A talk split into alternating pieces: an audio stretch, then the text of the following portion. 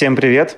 Меня зовут Максим, и вы слушаете подкаст «Короче, история». Коротко о вечном. И сегодня я не один, а уже по сложившейся традиции, на третий раз это уже традиция определенно, с Алексеем Котефиным. Я думаю, что теперь мы смело можем называть его моим соведущим. Алексей, привет! Привет, Максим, привет всем! Итак, э, у нас сегодня очень захватывающая, я бы сказал, тема.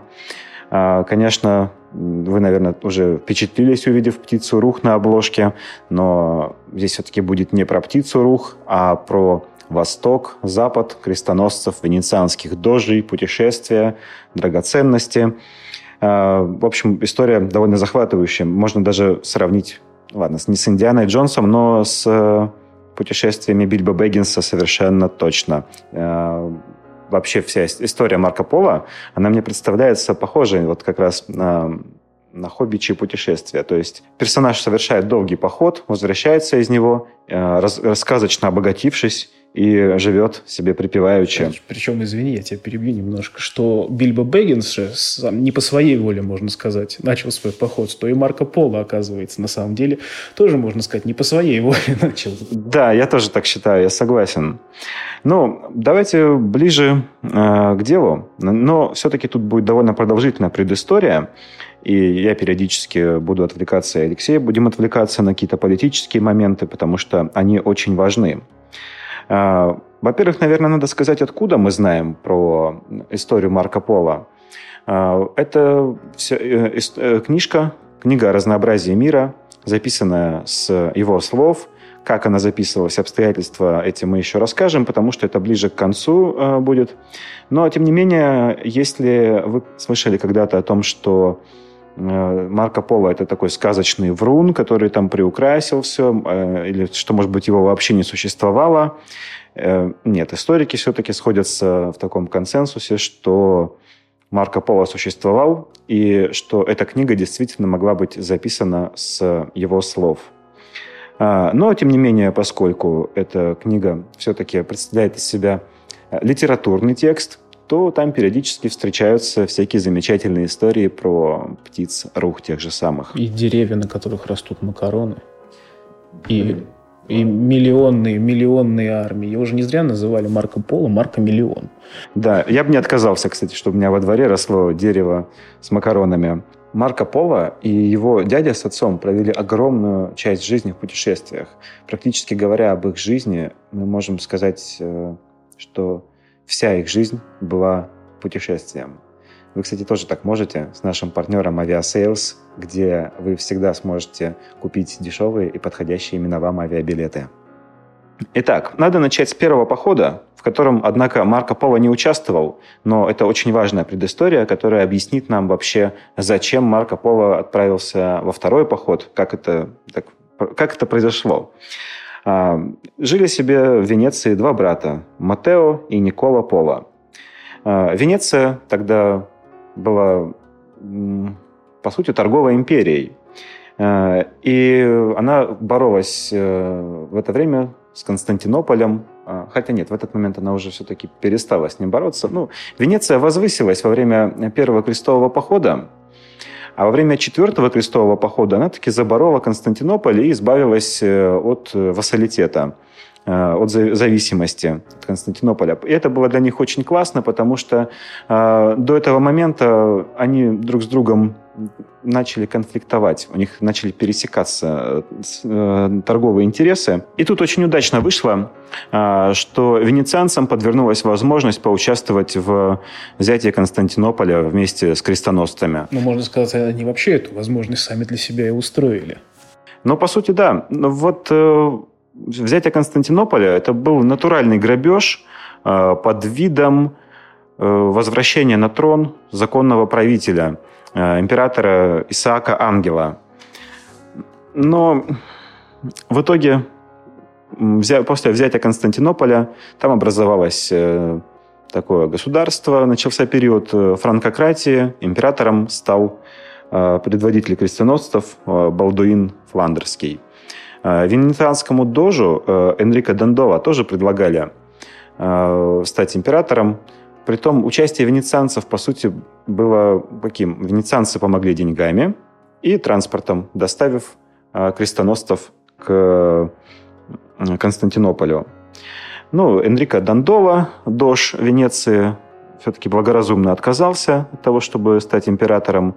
Ну и в будущем, наверное, ну, он просто умер в итоге от, от возраста. Ну да, ему, кажется, на, на время Четвертого крестового похода ему было уже где-то под 80, если я не ошибаюсь. Он был практически слепой, но при этом вот хорошо организовал разграбление Константинополя и еще нескольких христианских городов, которые ну, не предполагали, что к ним вот таким образом приедут рыцари Христа проповедовать мы отвлеклись для того, чтобы было понятно, были понятны отношения Константинополя и Венеции между собой. А, братья Матео и Никола Пола отправились э, из Венеции в Константинополь поторговать там, и Никола оставил беременную жену. Э, в Венеции. А, да, надо еще сказать, что в Константинополе э, венецианцам жилось тоже очень хорошо, вольготно, потому что город полностью контролировался Венецией, и у них были огромные торговые привилегии, льготы. Э, в общем, в Константинополе Никола и Матео жили 6 лет, целых 6 лет. Видимо, у них дела шли очень хорошо. Но за это время город становился все более и более опасным местом, потому что у Венеции был... Антагонист. Антагонист, да, все, все верно. Это э, Генуя. Эти два города, они постоянно между собой конкурировали, э, пытаясь занять вот все более выгодные торговые пути. Но в итоге Генуя нашла такой очень удачный повод для себя получить влияние над Константинополем. Они, в принципе, тот же самый повод. Вернуть того, у кого есть законное право на трон – Э, на, на то, чтобы править э, Византией. И таким претендентом был э, Михаил Палеолог, принадлежавший к императорской династии. В итоге у Генуи все получилось. Они вернули византийского императора на трон Византии, а, но братья Матео и Пола успели сорваться до, до этого момента. Видимо, чутье их не подвело. И перебрались они после этого не домой, а в Салдаю в Крыму. Сейчас это город Судак. Там они тоже какое-то время пожили. И, в общем-то, вроде бы уже и пора домой отправляться. Но возвращаться через места, занятые генуэзцами, было довольно опасно. И они решили все-таки продолжать свой поход с целью наживы, а может быть и нет, мы это еще выясним. А, и отправились э, на восток. А, на Востоке, если не ошибаюсь, такое самое значительное, что произошло после долгих дней пути, это встреча с ханом Берке. Это первая значительная встреча с правителем монгольским. Получается, есть такое предположение, что изначально после того, как Никола и Матео оказались в Крыму, они не планировали добираться до Каракарума и тем более дальше до Пекина и Китая. Они хотели поторговать с э, Золотой Ордой, вот, с ханом Берке, в, сарай, в его столице, недавно отстроенный сарай Бату. Э, поторговали и оказались в достаточно ну, сложной такой вот ситуации, когда э, назад у них не получается вернуться по двум причинам. То есть первая причина – это генуэзцы, как ты сказал, которые ждали бы их на морских путях. А вторая причина в том, что хан Берке с своим родственником Ильханом Хулагу начали войну. И по сухопутным путям тоже было опасно возвращаться. В итоге они у хана Берке просидели где-то около года, потом решили, что ну, как бы, надо чем-то еще под, что-то еще подзаработать, и отправились уже в Бухару. Да, и оказавшись в Бухаре, они там прожили какое-то время, и они поняли, что у них снова не получается возвратиться и не получается э, дальше продвинуться на восток. Пути были заняты суровыми степными народами, которые при встрече с э, Матео и Ник Никола с ними бы не церемонились. Ну, еще бы, тогда ведь не было Aviasales, которые помогли бы ребятам составить удобный маршрут. Кстати, Бухара, если что, открыта для туристов. Давайте вот проверим, какие там ограничения есть. Открываем Aviasales, смотрим. Ну, на самом деле тут очень мало ограничений. Для туристов э, Узбекистан открыт, вам нужно будет сдать тест на ковид за 72 часа до вылета, как пишет Aviasales, оформить туристическую страховку, которая покроет лечение от COVID-19. Но, правда, если вы в течение последних двух недель перед перелетом посещали Австралию, Австрию, Данию, Германию, Италию, Нидерланды, ЮАР или Великобританию, э, раздот, который даже не снился Марко Поло, то перелет вам будет закрыт. Ну, правда, сидеть в карантине по прибытии вам не потребуется. Э, виза для граждан России не нужна. Э, но носить маску, конечно, нужно, как и везде. И Aviasales даже пишет о такой детали, что бары и рестораны открыты, э, но количество людей в заведении не должно быть больше половины от общего числа мест. Ну, Бухара вообще красивый древний город, и, по крайней мере, пока все остальное закрыто, посетить можно точно и побывать в тех местах, в которых э, бывал и сам Марко Поло, и э, его знаменитые родственники. Э, так вот, что случилось в Бухаре? В Бухаре им все-таки повезло в какой-то момент, как везло, наверное, перед этим постоянно. Они встретили там посланника хана Хубилая, который просто по, по делам оказался в Бухаре. Они начали налаживать с ним диалог. А, и это получилось довольно быстро, потому что монголы на этот момент это уже не совсем те монголы, которые были при Чингисхане. А, и посланнику Хубилая тоже было интересно пообщаться с э, венецианскими купцами. И они договорились о том, что Э, Матео и Никола отправятся к самому Хубилаю. Сначала это было вежливое предложение, а потом, судя по всему, настоятельная просьба. И здесь я передаю эстафету рассказа Алексею, потому что тут уже начинается азиатчина. Начать, пожалуй, стоит с того, что европейцы при дворе Хубилая не были чем-то диковинным.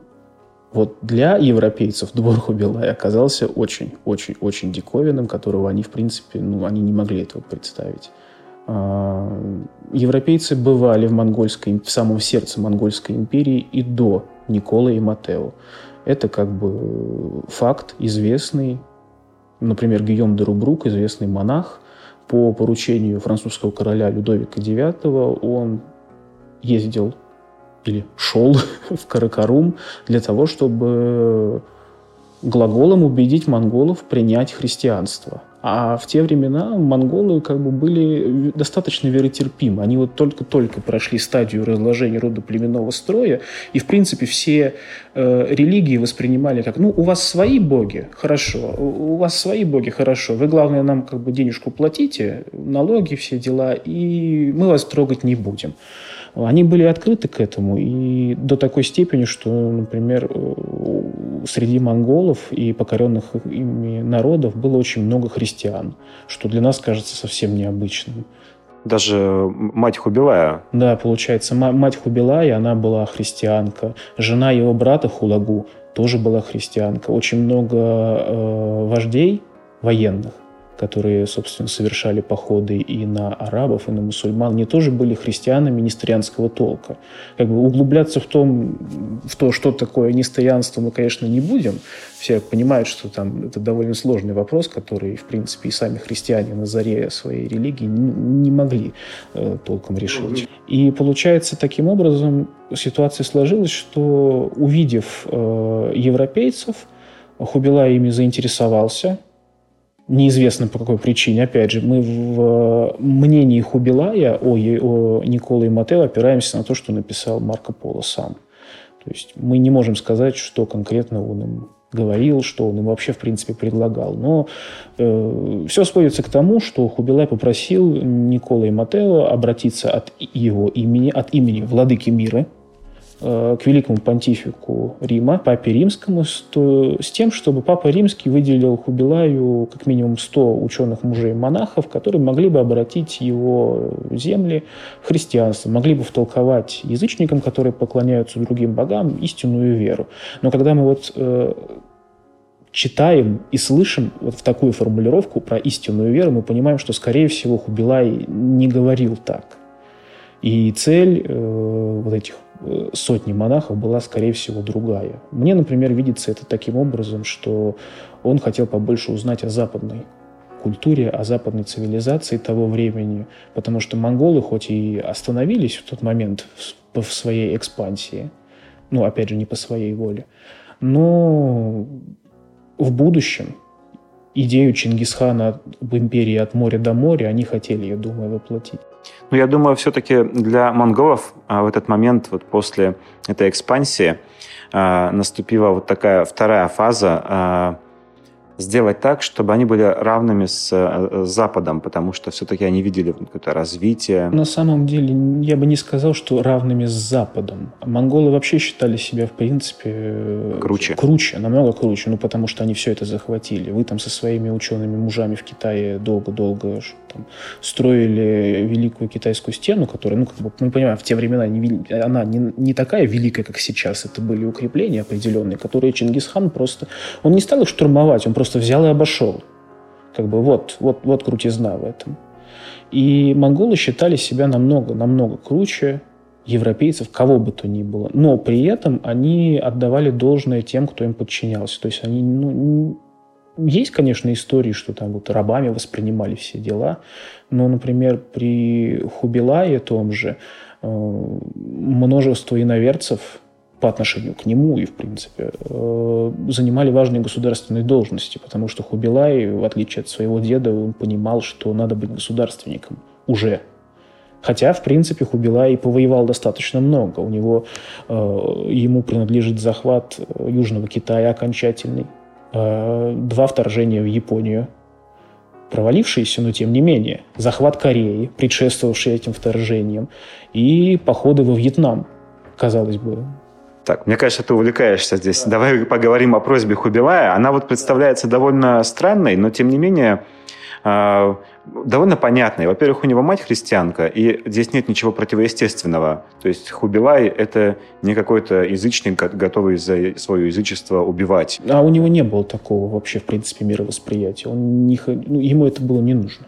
А, вот. Во-вторых, э, все-таки у Европы был свой интерес – а, пообщаться, наладить, наладить общение. Да даже не общение, получается дипломатические отношения полноценные, потому что в Европе во времена сильной экспансии мусульман, которые, в принципе, уже, можно сказать, э, Византию на колени поставили, Испанию полностью захватили.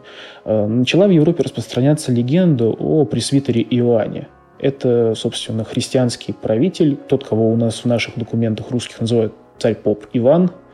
Он по рассказам европейцев жил э, в землях, которые находились фактически за пределами известной Айкумены, за Персией, где-то между Персией и Индией, вот в этих необъятных землях, которых европейцы особо не видели. И ну, легенда, опять же, мы понимаем, она имела свое основание, потому что очень много христиан было в Средней Азии, нестрианского толка, и, соответственно, с ними надо было как-то наладить, наладить определенный контакт. А каким образом, если вот монголы этих христиан уже при, при, подчинили, соответственно, надо разговаривать с монголами. И очень часто э, говорят, что, ну как не часто, хорошо, э, Лев Гумилев, известный наш историк, который, как бы мы можем к нему спорно относиться, но тем не менее, он связывает, например, поход и путешествие Гийома де Рубрука по поручению французского короля Людовика IX с тем, что Э, ну, как бы один король, один правитель попросил другого правителя ну, помочь с э, проблемой мусульман. И Хулагу воспринял это таким образом, что начал свой известный поход, в результате которого в 1258 году просто уничтожил Багдад. А Багдад по тем временам это миллионный город. Э, резня была такая, что там просто реки запрудили трупами. Интересно. Вот если вам кажется, что это все очень скучно и нудно, то нет, это как раз напрямую показывает э, вообще, что происходило, э, почему э, братья Матео и Пола э, совершали такой маршрут. И есть... не боялись, главное, его совершить, потому что, как бы, ну да, страх определенный был, но тем не менее маршрут проложенный уже существовал. Существовал Великий Шелковый путь. Они, в принципе, понимали, куда идут. Но просто, да, это было очень долго очень долго и сравнимо, ну, как бы, с полетом на Луну сравнивать это нехорошо, потому что на Луну, как бы, никто не летал. Но, тем не менее, это вот... Э, да, это важно. И, ну что, братья в итоге э, решили, что да, они выполнят это поручение. Э, к ним приставили посланника Хубилая, который должен был их сопровождать, следить за исполнением поручения. И вот этот посланник э, Хубилая по дороге умер.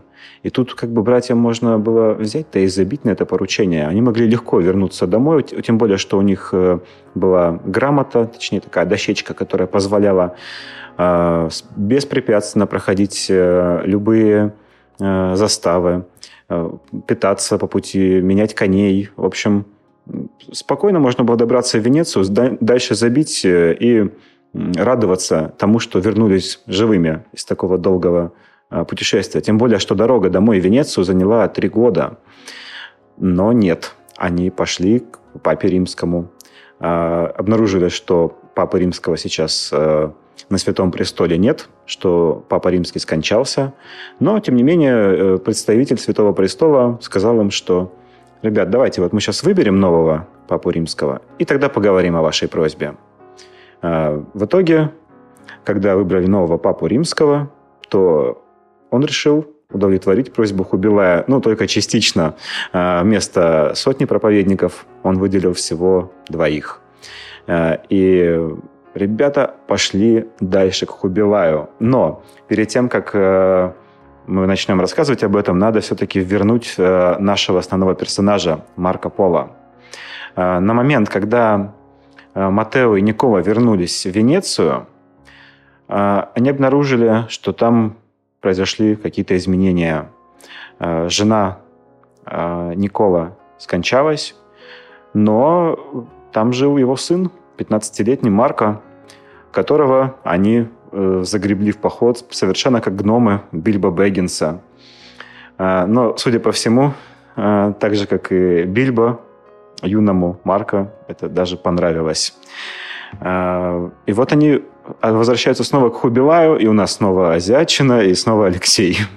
Ну, получается, первый маршрут, по которому путешествовали Никола и Матео, он был действительно известен, проложен э, Гийомом де Рубруком. Второй маршрут, уже по которому путешествовала наша троица, наша э, троица семейства Пола, э, он немного отличался от первого. Ну, как немного. Им пришлось сделать небольшой крюк, завернуть в Святую Землю, взять масло из лампады у гроба Господня, который да, также попросил Хубилай, э, будучи испытывая интерес к христианству католического толка.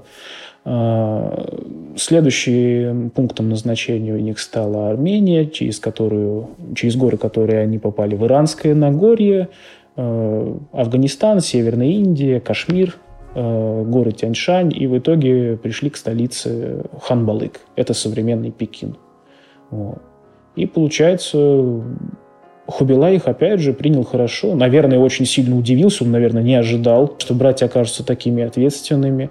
Но он им был рад, поскольку э, чуть ли не сразу заприметил молодого Марка Пола, поскольку мальчик показался ему достаточно смышленым, умным, э, уже на тот момент выучившим несколько языков в процессе путешествия – персидский, монгольский, наверное. Э, уйгурский немного он еще знал, поскольку они путешествовали через пустыню, вот, где было очень много уйгуров. Уйгурский тоже он выучил. И Хубилай к тому времени уже понимавший, что ему необходимо выстроить действенный государственный аппарат. Да, он основывался, конечно, на китайской модели управления, ну, потому что она уже имела фактически тысячелетнюю историю, и понятное дело, как все должно управляться. Вот. Но он был не уверен в китайцах, которых недавно, фактически недавно, особенно в Южном Китае, который вот он недавно покорил. Или покорял в процессе еще, когда наша, наша троица из Венеции прибыла к его двору уже во второй раз. И Хубилай не стеснялся ставить на государственные должности довольно ответственные и приверженцев ислама, приверженцев э, Будды, Христа. И э, можно сказать, что Марко Поло до такой степени понравился Хубилаю, что он три года управлял достаточно большим городом и провинцией Янчжоу. И выполнял поручения Хубилая по...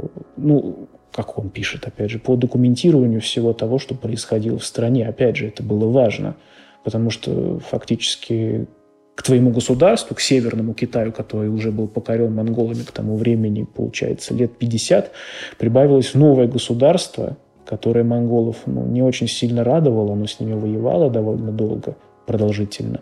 И надо было понять, чем живет это государство. И вот, собственно, у Марка э, получилось, скажем так, совмещать приятное с полезным. И работу, и удовлетворять свой, свою любознательность. Слушай, по поводу любознательности Марка Пола.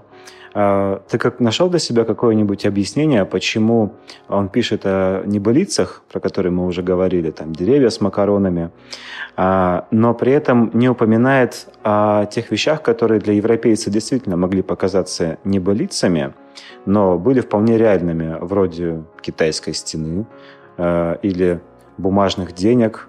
Э, нет, про насчет бумажных денег он пишет насколько я помню, пишет насчет... Э, опять же, все это упоминается вскользь, как будто не заслуживающее доверия. Потому что, опять же, ну, э, он, он живет в этой среде уже достаточно давно, на те, по тем временам, когда вот уже складывается тот корпус его, его это, книги. И для него это привычно, и, возможно, он уже, в принципе, и не посчитал нужным об этом писать. С другой стороны, те истории, которые э, ну, скажем, давай, давай остановимся на том, что Марка в книге, в его книге, в книге Марка Пола два дискурса. Ну, то есть первый, он пишет то, что видел сам. Второе, э, пишет то, о чем ему рассказали другие. И, соответственно, как бы многие небылицы, скорее всего, это как раз вот то, что рассказывали ему другие люди. Э, насчет Великой Китайской стены – он вполне мог ее не заметить, потому что по тем временам она не была, наверное, такой великой. Она великой станет только во времена династии Мин, когда действительно построят вот то, что сегодня мы видим. А в те времена это просто как вот ну, на Руси была засечная черта от э, набегов татарских и крымских. А, вот точно такие же укрепления были и на севере, которые они вполне могли либо не увидеть, либо просто точно так же, как Чингисхан в свое время, просто взять и объехать. Ну, то есть э, для него это могло показаться просто фортификационным да, таким аб- абсолютно, который он видел, и, возможно, даже э, ну, фортификация Европы и фортификация Китая, она, естественно, отличается, и, возможно, он считал, как, ну, мы, в принципе, склонны считать, что наша самая лучшая, как бы то ни было. Но на момент, когда Марко Поло был фактически губернатором, для него это, видимо, было довольно обыденным явлением. То есть, когда он уже носил э, халат китайского чиновника в, так, в такое время, э, он уже немножечко может быть, поменял мышление. Ну, скорее всего, понимаешь, э, он же, э, получается, молодым человеком прибыл в Китай. Личность-то его еще формировалась. И поэтому, скорее всего, очень многое из того, что происходило вокруг него, он впитывал и воспринимал. Уже был, наверное, больше китайцем, нежели европейцем в какой-то степени. Так же, как и э, приверженцы ислама, которые служили у хана Хубилая. Они то же самое. Да, они исповедуют э, ислам, но они, можно сказать так, они китаизированы все равно. Э, слушай, а есть еще такие предположения, что Марко Поло бывал даже в Японии. Ну, это очень спорно, да. Но можно сказать так, что есть предположение, что Марко Поло бывал чуть ли не на Мадагаскаре. Вот. Но это только предположение. Опять же, э, по поводу самого присутствия Марко Поло э, и того, что он занимал важные государственные должности в китайских источниках, которые как бы мы, по идее, должны к ним обратиться, чтобы понять, действительно ли это было или нет, там на самом деле очень мало записей о таком человеке, как Марко Поло. Есть э, источники, где, в которых написано, что был некий э, европеец, ну, назовем так, они, естественно, говорят про другого человека, не называя его европейцем, назовем это так, о европейце, которого звали Поло. Но был ли это Марко Поло, поскольку, опять же, европейцы не были в, динко, в диковинку в империи монгольской, как бы, вплоть до того, что как бы, э, во времена войны Хубилая со своим братом на эту войну пригоняли людей, набранных на Руси.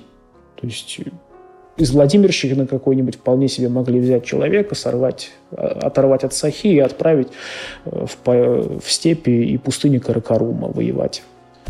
То есть там был такой прям микс из разных культур? Да, фактически. Это, это та самая ранняя глобализация, наверное, про которую можно говорить. Подобно тому, как в, в начале, не, не в начале, когда э, перед коллапсом бронзового века который, собственно, произошел, как многие предполагают, из-за того, что мир стал очень глобальным по тем временам, вот, что в Египте было смешение разных культур, в России и во всех других местах. Также и там. Но и опять же, империя – это очень, очень большая империя, которая ну, ну, не может быть такого, что вот, например, да, ну даже, даже по России судить, не может быть такого, что у нас вот одна культура русских. Есть татарская, башкирская и все остальные. Вот так же и у них, в принципе. Там мультикультурализм и терпимость монголов, она вот сыграла большую очень роль. Ну, в итоге, э, поработав вот так вот на Хубилая, побыв при его дворе, вся троица решила зачем-то возвращаться в Венецию. Ведь неплохо жилось. Почему? Зачем? На самом деле, э, возвращаться она решила по одной простой причине. Хубилай стар. А они никто при его дворе они фактически держатся лишь на его доброй воле. И вот не станет Хубилая, кто может гарантировать то, что они останутся при дворе, при тех же титулах, при том же доходе и при той же безопасности. И они очень много раз даже, вот э, Хубилай умер в 1294, кажется, году, если я не ошибаюсь, они очень много до этого времени просили, мол, отпусти нас, как бы, ну, объясняя ситуацию, что нам бы уже и пора и честь знать. А он не хотел их отпускать, потому что некоторые утверждают, что он ценил в них еще... Ну, венецианцы мы же знаем, они известные мореплаватели, а корабли венецианцев и корабли китайцев в те времена очень сильно отличались. Ну, они, в принципе, на протяжении всей эпохи большие различия имели. И, наверное, в какой-то степени он, возможно, хотел использовать их талант либо ну, не кораблестроитель, но они все равно они в курсе были этого, как можно управлять кораблями. Естественно, они из Венеции в первый поход отправились на кораблях. Вот. И получается, они как это, собака на сене, ни себе и ни другим. Но так сложились обстоятельства, что новый Ильхан Персии, назовем это так, Ильхан Персии попросил у Хубилая выбрать для него новую жену из своих дочерей – а отправлять супругу в пешее путешествие было очень опасно. Ну, всяко может случиться, тем более как бы времена непростые, только ну, хоть уже и прошло 20 лет, но все равно в Южном Китае, там э, по той местности, по которой должна была ехать, предполагалось бы, и путешествие этой принцессы, местность гористая, и всякое могло случиться. А тут подворачиваются три венецианца, которые как бы опытные мореплаватели, и, по идее, могут спокойно сопроводить ее на кораблях а, до Ирана. И так получается, что Хубилай, скрипя зубами, говорит, ну, отправляйтесь, друзья, в путь. И вот, получается, они и из Китая, обогнув Юго-Восточную Азию, полуостров, где вот Таиланд, Вьетнам – они отправляются сначала на Цейлон, потом дальше, и, в принципе, в этом вот путешествии последним узнают, что Кубилай скончался. И снова вовремя. Да, это удивительно, что вот снова вовремя получается. Они э, отдают принцессу новому супругу и через Персию, через Ирак современный отправляются домой в Венецию. Возвращение их, наверное, тоже было подобно возвращению Бильбо Бэггинса, когда главный герой застает, что родственники уже делят имущество. Тем не менее, им удалось снова наладить э, свой быт в Венеции. Вернулись они, конечно, сказочно богатыми, э, с кучей ювелирки, потому что это самый простой способ, э, как возить с собой много денег. Э, потому что тогда тамплиерские эти чеки еще, конечно, не работали, да, и в конце концов они вернулись из Азии. А, и дальше жизнь Марко Поло в ней не происходит ничего такого особенного, кроме разве что его пленения. Ну, если считать войну с Генуей, в которой он участвовал, чем-то таким незначительным. Ну, в принципе, если сравнивать с тем, чем он занимался в Китае, да, наверное, война с генуэзцами не покажется чем-то таким сверхъестественным. Но вот во время этой войны его взяли в плен, он сидел за решеткой какое-то время.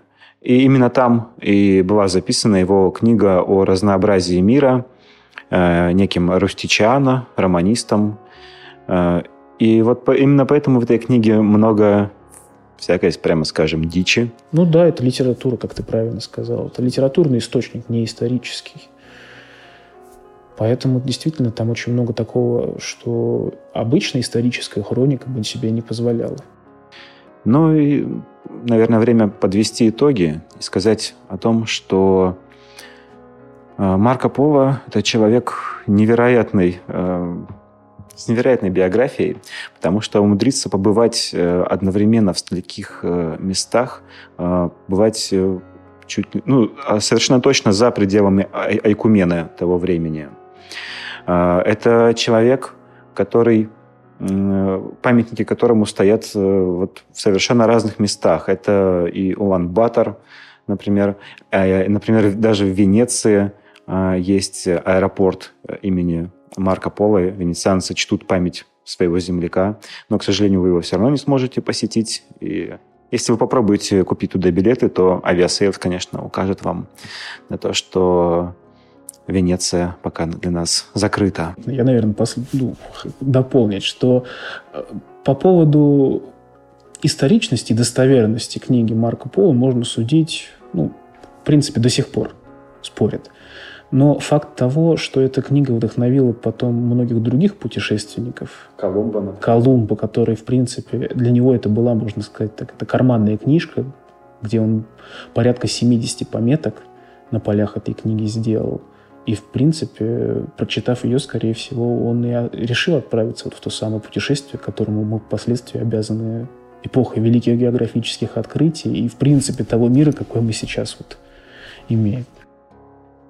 Если вы такой же любознательный, как Марко Поло, то для того, чтобы узнать побольше о разнообразии мира, помимо самой книги Марко Поло, я могу порекомендовать вам почитать э, книгу Криса Уикхэма «Средневековая Европа. От падения Рима до реформации» э, и книгу «Византия. История исчезнувшей империи». Их можно приобрести у нашего партнера, издательства Alpina Nonfiction. Их можно заказать со скидкой 15% по промокоду «Короче, история». Под конец выпуска я хочу, уже окончательно завершая, хочу поблагодарить всех, кто слушает «Короче, историю». Хочу поблагодарить патронов подкаста. Э, огромное вам спасибо, ребята, за мотивацию, за то, что мы э, будем, делаем этот подкаст и будем делать дальше. И э, у меня будет просьба для всех слушателей подкаста. Вы нам очень здорово поможете, если напишите какой-нибудь комментарий с оценкой э, в iTunes, в CastBox, на других площадках, где вы слушаете. Это будет очень э, для нас круто и поможет продвижению. Ну, а на этом мы заканчиваем. С вами были Максим и Алексей. Всем спасибо. Всем пока. Пока. Спасибо.